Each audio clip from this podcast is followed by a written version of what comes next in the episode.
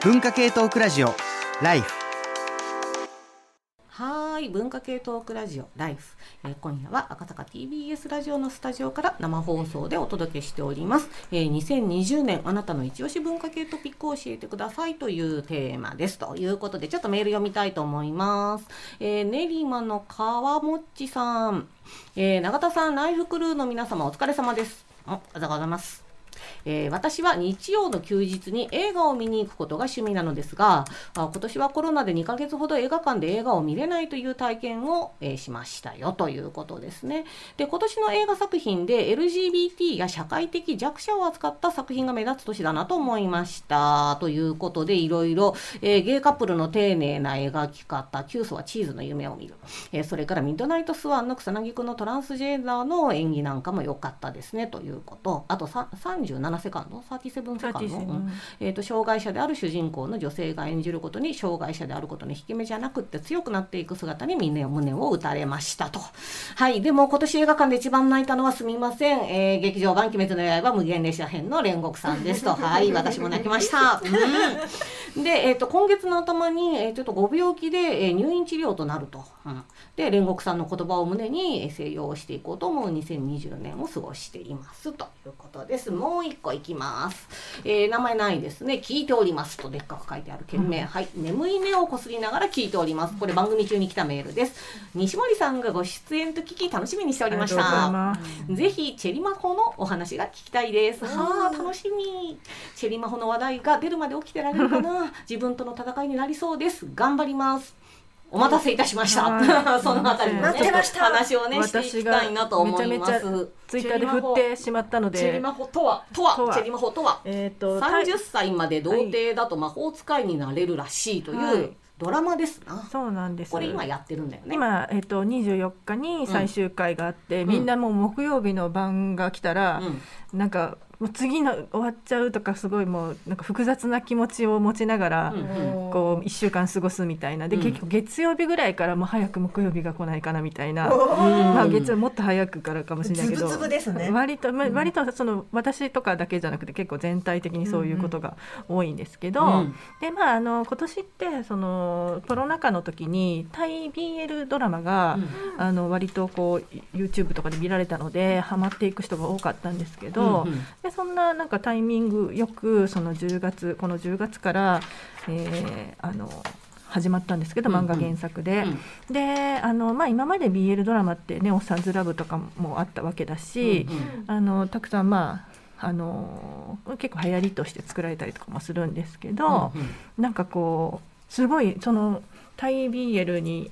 のあのあれもあって、うん結構もう1話とか2話の状態からあのいろんな国の人からも関心が寄せられてすごいその公式ツイッターの下にずらずらっとコメントが本当にいろんな言語でされてる状態だったりとかしたのですごく海外の人も見たいということで。ははいい。でどどういう話なの？ざっくり。あそれであのええっとえっとメーカーにうん。メーカーに勤めている。はい。BL あそうです、メーカーに勤めていうん。る30歳ぐらいの会社員の2人、まあ、同僚とかがいて、うん。で1人の足立っていう人が、あの30歳まで童貞だったので、うん。その一つある日突然、うん。触れたもののうん。人の心が読めちゃうようになるっていう、触れたものの人の心が読めるようになってしまう、はい魔法まあ魔魔法だよね。だからファンタジーなんだよね基本的にはね、いなってしまうということで、うんで同僚の黒沢っていうこれが劇団 EXILE の町田啓太さんなんですけど、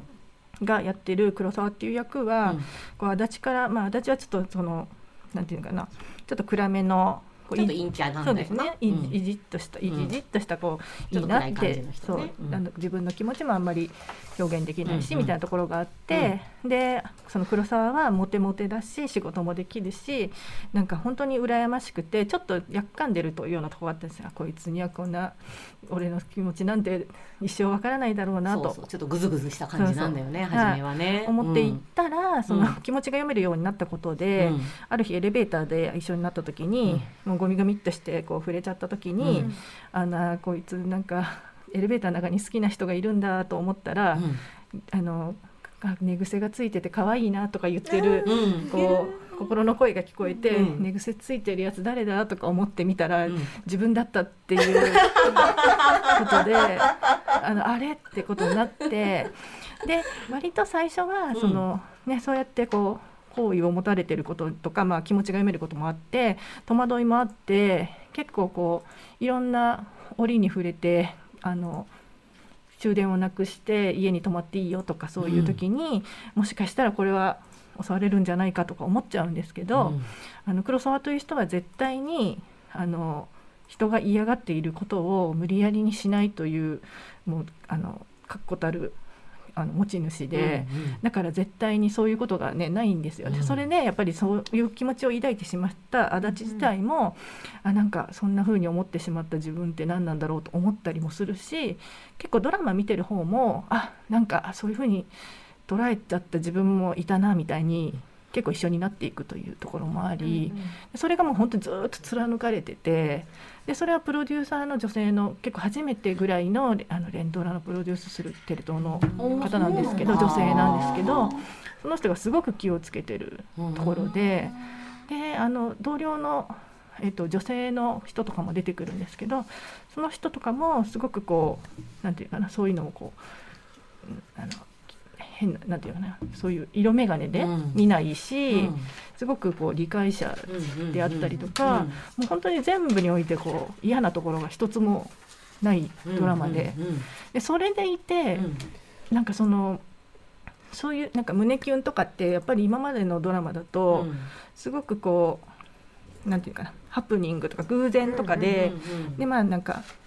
接触するとか、そういうど壁ドンになっちゃうみたいなことが、まああることはあるんですけど、そういうのもなんていうのかなあの利用利用しないというか、ちゃんとこう2人の気持ちがちゃんとうんと心読めた時に自分のことをどれだけよく仕事っぷりとかあの認めてくれてるかとかが心が聞こえてきたりとかして、うん。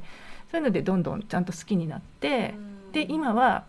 あの最終回の1回前なんですけど、えー、と魔法が読めることで今まではいろんなことがうまくいってきたんですけど、それに本当に頼ってていいのかとか。でそれで自分に自己肯定感ができたとして、本当にそれは本物なのだろうかみたいな、そういうところで主人公の足立が悩んでいて、うん。それを伝えてしまうあのあ黒沢に。っ黒沢ていうすごくあのなんかどうどうなるのだろうっていうかすごくシリアスなところで終わっていて、うん。でまあ、さっきも言ったように、うん。なんていうかなあのさっき韓国でもそうだって言ってたけど、まあ、自己肯定感というか、まあ、自分は自分でいいのだろうかみたいなテーマとかもちゃんと描かれてて、それの上ですごいちゃんと切ないシーンとかもあって、もう本当に今年一番一押しのコンテンツにななってます。るほどでもねね。見られたんですよええええええ見ましたよ。私さいやねこれ西森さんとこの放送の打ち合わせするときに、もういいの一番にこの話聞いて、うん。あまりにもプレゼンが素晴らしかったから、えそんなにいいなら見るかって思って、うん。ちょっと一応ね、うん。番組もあるからね予習するかっつって1話だけ見るぜとか言って、その後朝の6時までかけて全部見ました。よ。素晴らしい。じゃ。あ花声はそのせいなんですね。いやいや本当に本当に。ちょっとね鼻声でごめんなさいなんですけど いやねなんかね止まんないんだよね。うわもうねぐいぐい見ちゃう。うん。これみのりちゃんは見たんだよね。あ、全部見てます。あとね全部、最終回、うんうんもうすぐ。うんうんうん。どういうところが面白いですか？なんかやっぱりこう途中、さっき一瞬出てた、その同僚の女性が、まあその、英セクなんだよね。うんあ、そうそうそうそうそうそうそうそう、そういうなんかそのセクシュアルなことだとか、恋愛にみんなが関心を持ってるわけではないっていうことを、なんかさらっとこう入れ込んだりとか、あとなんだっけ、取引先の女性のなんか、うんうん。こう上役の方にこうちょっとセクハラそうなんだよね。接待で女の人みたいの方がな。若い男子にセクハラをしてくるんだよね。なんかセクハラって結構男性から女性に対してうん。みたいな風なイメージが結構あったりするけれども、うんうん。実はそのギャップもあったり、うん。同性間でもあったりだとか、うんうん。そういうことなんか飲み会ハラスメントみたいなのもちょっとありましたよね。そう。そう。ああいうちょっとしたことのなんかリアルな部分で、ああこういうのを描けるのかっていう、うん。まあ、あと30分で見れるっていうのは、うんうん。すごいいいですよね。ね。さーっとこうテレ東のドラマが結構そういう。ねそうそうそれはあると思う。私ねそのね、うん。チェリマホ見て思ったのは、うん。その今までの恋愛っていうのは割とこうまずステレオタイプであるっていうことだよね、うん。でなんかこうクリスマスにあれあれプレゼントをしてたのなんだのかんだのみたいなこう、うん所定の手続きがあって、うんでそれをこなしていくのが恋愛の過程だっていうふうに思われていたっていうことをどう考えるのかっていうのが一つと、あともう一つはやっぱりどうしても権力関係がそこにあるから、うん。男の方がリーダーシップを取って女の方がそれに従っていかなきゃいけないっていう、まあ、これもステレオタイプなんだけど、うんまあ、それを拒否するところから恋愛の話をまあ転がしていくっていうのがなかなか難しいっていうね、ところがある時にその、まあ、男女っていうこの、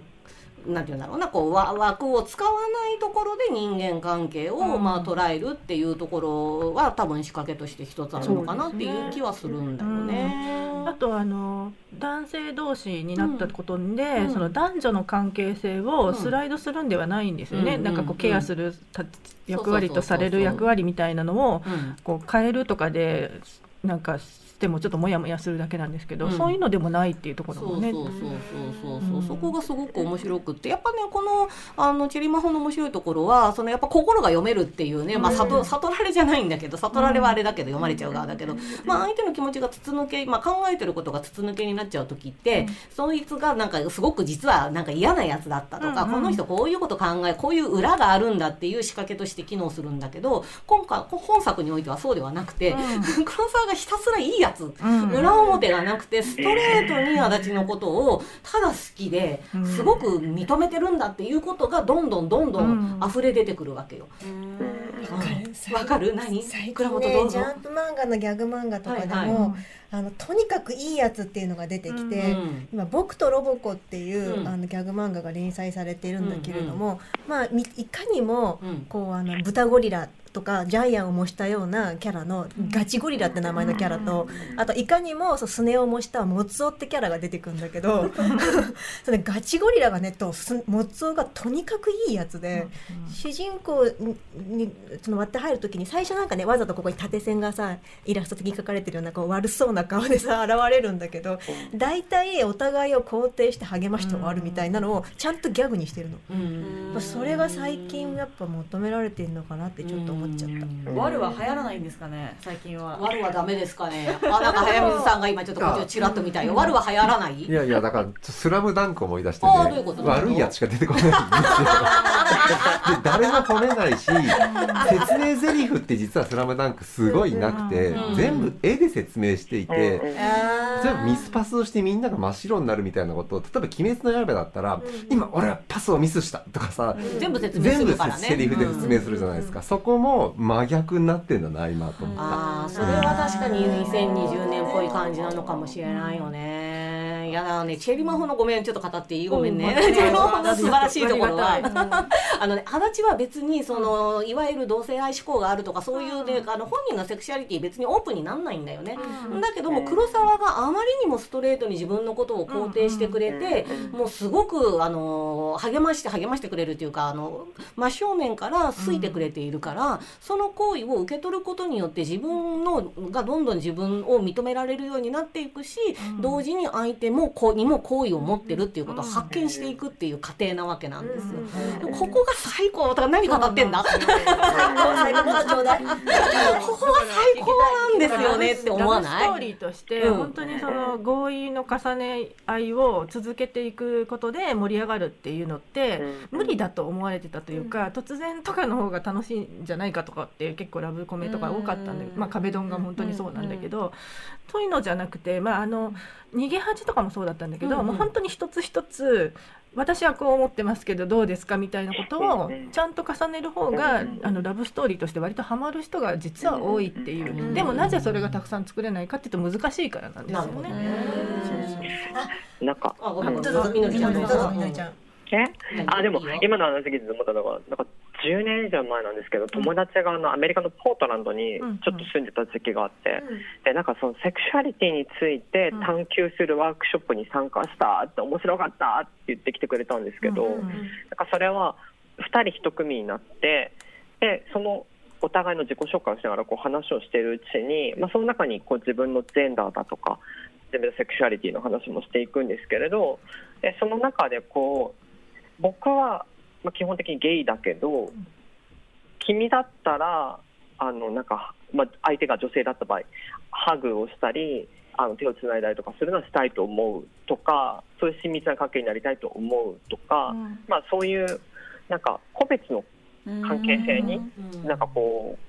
う落とし込んでいくっていうコミュニケーションのあのワークショップでもあるんですけどなんかそういう話をこう聞いたことがあって、うん。今言ったそのゲハジのこう一個ずつこう、でうん。その関係によってやっぱりその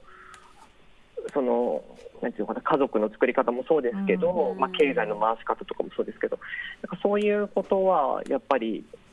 なんかもっとこう細かい目でなんかやっていきたいっていうのは求めてる人結構多くいて、うん。でそれが多分フィクションだったらやれることが多いのかなとかっていうのはすごい感じてます。うん。なるほどもその逆のもうあの他の話にもいいよだいいよいいよ。私が気を使ってる。まやっぱりあのあわ悪はどうなんだっていう話になると、やっぱりみのりさんと私からすると、小林勇樹監督の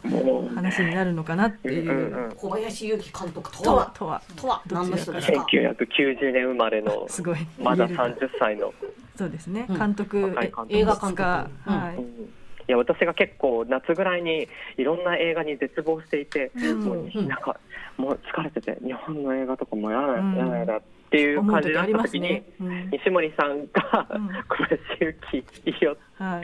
言ってくれて、うん。で見たのが、まあ、それこそ悪ですよね、うん。スカムっていうはい。あの電話の詐欺ね。振り込み詐欺。振り込み詐欺。の話で、うん。2009年ぐらいのこう何でしたっけ？リーマンショック前後にこう、まあ、仕事がうまくいかなくなってる若者たちが、えー、と電話の振り込み詐欺にこう、うん。手を出していくっていうは話で。い。、ね、そそれ一つ言っていいですか？うんその振り込み詐欺うんうんあのすごくこう演技が必要なんですよね。なんかこう人を騙さないといけないから。うんで最初は全然みんなたどたどしいんですけど。うんなんかそれをどんどんなんかこう獲得していくんですけど、うん本当だったらまあいけないことじゃないですかその詐欺グループにそうやってその没頭していくというかでもそれってなんかある意味ではこう日本社会にえっ、となんていうかなこあのやったことを認めてくれるシステムがないのかなみたいに思わせるんですよ。はあでさだからその悪い方にそのシステムがあったらやっぱそのやりがいの搾取じゃないけれども、やりがいはもなんていうのおて持て余してる人を搾取していく構造があるんだみたいなことをすごい見えるようになっててそういうのもすっごく引き込まれましたよね。うんうんいやそうなんですよね。うんうんうんであと小林さんが言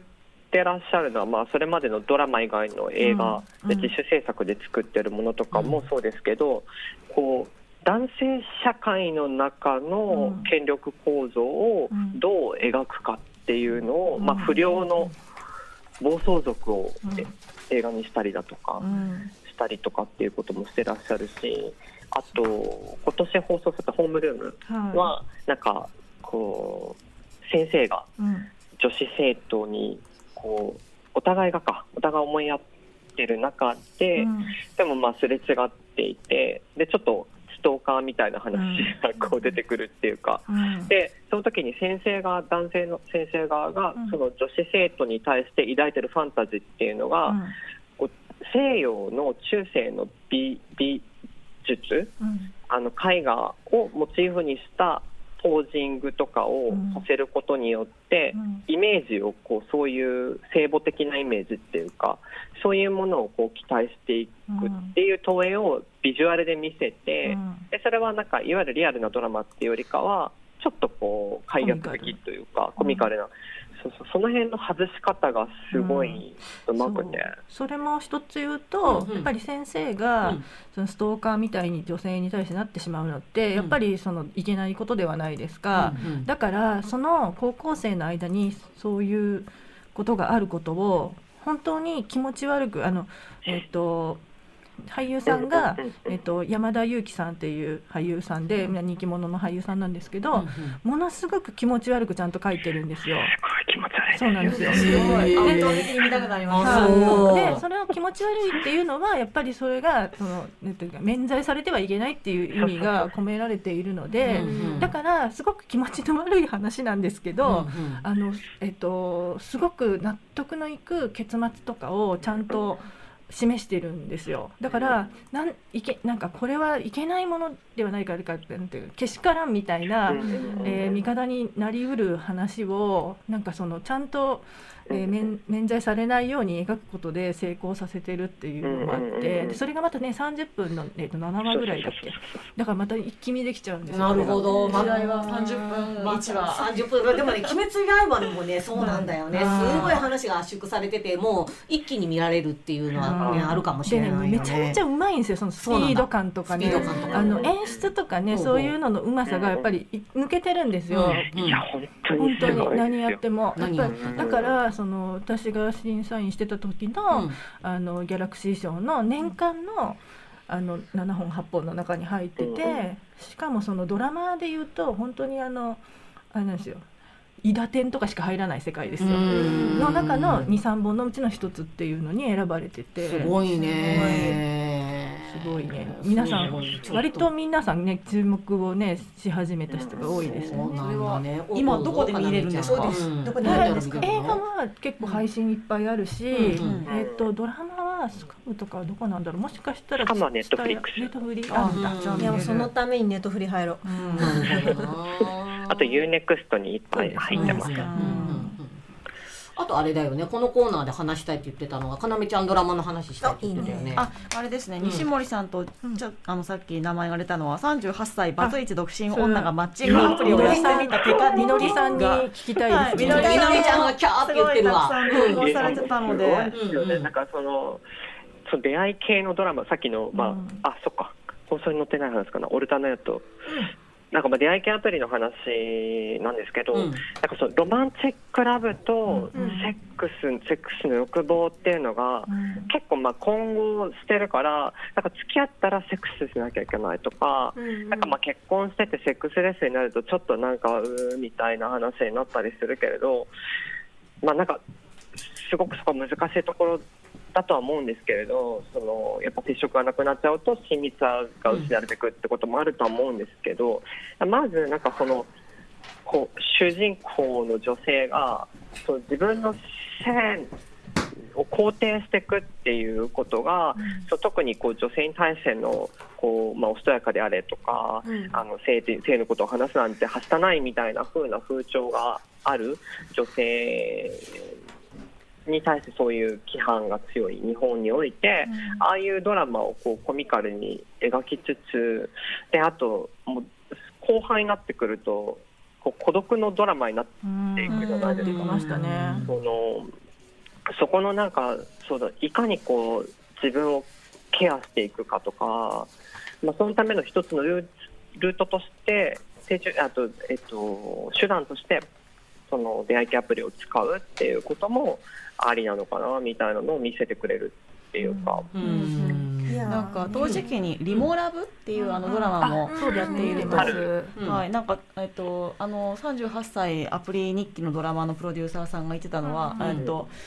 こういうアプリ恋愛のあのやっぱり描くものが増えてきている中で、うんリモラブが、えー理想で、うん。あの38そうですね。歳アプリが現実っていう、うん。あのことを言われるというふうに聞いたんです。38歳アプリでも本当なんかちょっと今すんごいどんよりしてきてだどうなるんだろうとあ思って。れはあれですよね、あのケイクスさんで連載されていた中の、えー、と漫画が、えー、とドラマ化したってことみたいなんですけど、ちょっと私原作をあのちゃんと読めてないんですが、うん。あの原作通りになるのかドラマオリジナルなのかとかちょっと分かってないんですけど、うんうん。簡単にお話しするとその前半が結構あのタイトルの雰囲気通り、まあ、ちょっとコメディとして、うんあの面白おかしく見えるんですけど、うんなんか次が最終回なんですけど、うんだんだん後半が随分、あの今井上さんおっしゃってたみたいに、えー、と孤独を描いているようなシーンが増えてきて、なんか結構急転直下にシリアスドラマになってきてる今、う。んうん最終回どう落としどころになるん。だろうとないんかうのが最。初の方はすごく出会う人出会う人が本当にこう悪人がいなくてしかも、ねあのバチェロレッテで話題になったうん。トーマ・ローズ君とかがこう う。そこはすごくあの明るい感じでやってたんだけど、だんだんだんだんその友達の方が出会う人がすごく悪い人だったりとかしてそれがこう、ね、人生にも影響してきてみたいなところでなってるからちょっとね。なんかダークサイドもちゃんと描そうですいて、よねこの後どうしていくんだろうっていうのうんはすごく気になるところですね。なるほどなでもチェリンマホじゃない間違えた。リモラブが、うん。まあ、本当にまた合意の重ね系なので、うん。本当にやっぱり理想的なね、うん。あの話にはなってるんですね。本当に。あ倉本が何かスッと取り出した。ぞ。その流れで、うん。この間芥川賞じゃと直木賞が発表されて一つのニュースになったのが、うん。ニュースの加藤茂明さんの「オルタネート」の直木賞候補入りっていう、うん。なんですけどでやっぱどうしてもこう芸能人がそういう賞の候補になったってことばっかりが注目されがちなんだけど、うん。うん。加藤さん実はもう6冊小説書いてるんですよ。でまあ私全部だ大体読んでるんですけれども、うん。やっぱりもし直木賞の候補に上がるんだとしたら、うん。加藤さんの作品の中で、うんオルタネートだろうなって思って結構納得したところがあって、これ何の話かっていうと高校生だけのマッチングアプリの話なんですよ。うん。コミュニケーションツールであって、まあ、高校生専用のマッチングアプリの話で高校卒業しちゃったらそれこそ中退とかしちゃったら強制的に出なきゃいけないみたいな。結構シシビアな話ででもその代わり匿名じゃなくて実名でも生徒手帳とかもちゃんとデータ入力しなきゃいけないから安全性が保たれてるってことででそれがもう割とこうフランクに使われるようになったっていう設定の話ででもちょっとすごい身につまされるのがこの中にあの、まあ、だ同性同士のカップルが出てくるんですよ。男の子同士のカップルが。でその男同士のカップルはそのそれこそマッチングアプリにあの男性が好きですっていうふうにあ、ま、書いたことによってマッチングしてでそこで付き合ってでもうみんな全高校生がある種のこう理想みたいな感じで、ま、見つめてるような状態なんですよね。だけど本人たちの気持ちってだんだんだんだんかけ離れてきちゃってやっぱ SNS 用にこう一緒にいるところとか見せるようになってきちゃったからちょっと辛くなってきちゃって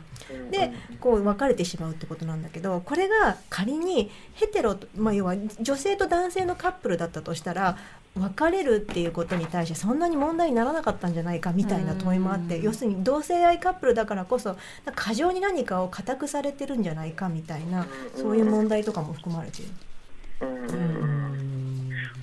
みのりちゃんどうどうだろう、うなんかそのあたりうんでいくと、ちょっとまあ飛ぶんですけど、まあ、LGBT という言葉がすごい流行ってるけれども、ねうん。実はその運動の中では、運動だったり、まあそのそういう看板で使われてるものの中で、多く扱われてるものは、実はゲイが圧倒的に多くて。で、まあ、レズビアンの物語もすごく少ないし、でトランスの物語もトランスジェンダーの物語もあんまりない、でトランスジェンダーの女性の方が多くて男性トランスジェンダーの男性の物語は少ないみたいなことは結構言われてて、でそのあたりはですね今年公開されたネットフリックスの,、あのトランスジェンダーとハリウッドっていうドキュメンタリー番組で結構克明に描かれてるんです、あの分析。ああれであれでも本当になんか知らなかった、なんかなんてすごく、あそういうことだったんだみたいなことがすごいたくさん描かれてて、あのね。あれの時にあの草薙さんの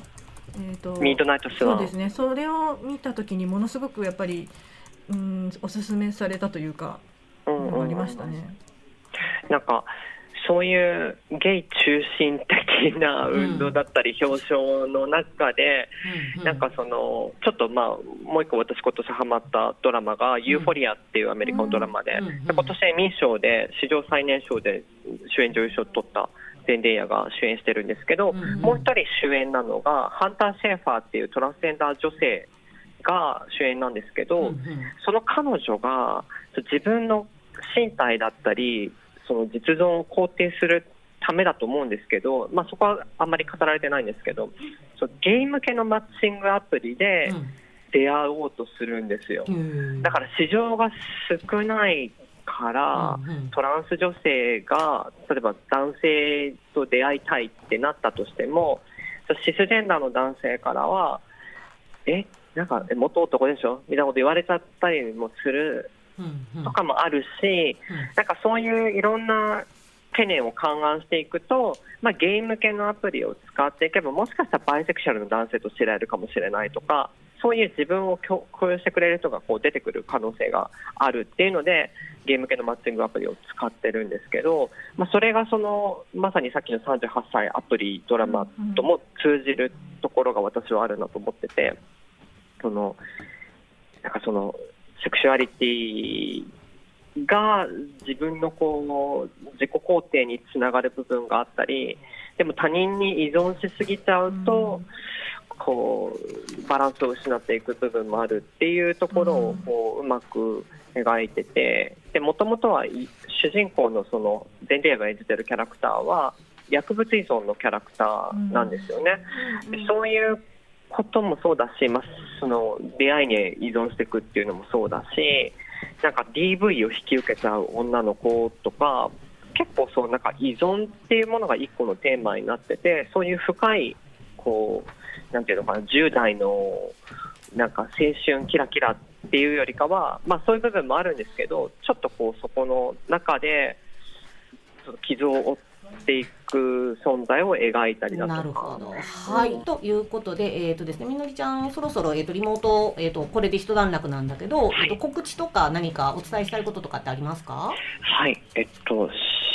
来月、来週かな、12月25日に、あの、社会評論者というところから、えっと、社会、体、私についてフェミニズムと考える本っていうのが出るんですけど、そこで、あの、今お話ししたようなことを、ちょっともうちょっと、なんか掘り下げたような文章を寄稿しているのと、あとそのユーフォリアについては、えっと、今年出た、エトセトラっていうですね、元川出書房の松尾さんが立ち上げた雑誌、出版社から出てる雑誌にも寄稿してるので、もしよかったら読んでみてほしいです。はい、ありがとうございます。ライターの鈴木みのりさんでした。ありがとうございました。はい。えっ、とね、いっぱいね、作品が出てきたね。まず、リモラブ、普通の恋は邪道ですな。えーそれからトランスジェンダーとハリウッド。えーそれから小林祐希監督のホームルームとはいスカム。とスカムですね、それから、えー、と30歳まで童貞だと魔法使いになれるらしい、それから38歳バツイチ独身女がマッチングアプリをやってみた結果日記ですかね、はい。そんなところでしたかね。うん。はい、えーということで西森さんに曲紹介をしてもらいたいと思います。そのチェリーマホの、えーエンディングテーマで、うん。えーディープスクワットさんっていう LDH のボーカルグループであの最近2人あのボーカリストがまた入ってあのすごく歌だけで見せるダンスとかじゃなくてうなんだうんうんあの私も取材したり見に行ったことがありますけど、うんすごくいい歌であの新生になってからのすごくこうなんていうのフレッシュな感じとあのドラマにものすごくねおドラマのすごく最後の最後になんかわーってなった時にあの曲とあの映像が流れるとなんかちょっとホッとするようなそうなんだよね。ちょっとね、すごく日常に帰れる感じがするよね。はいすごくちゃんとあの甘いことにこうすごく挑戦してる感じの曲なので聴いてください。えっとディープスクワットさんでグッドラブユアラブ。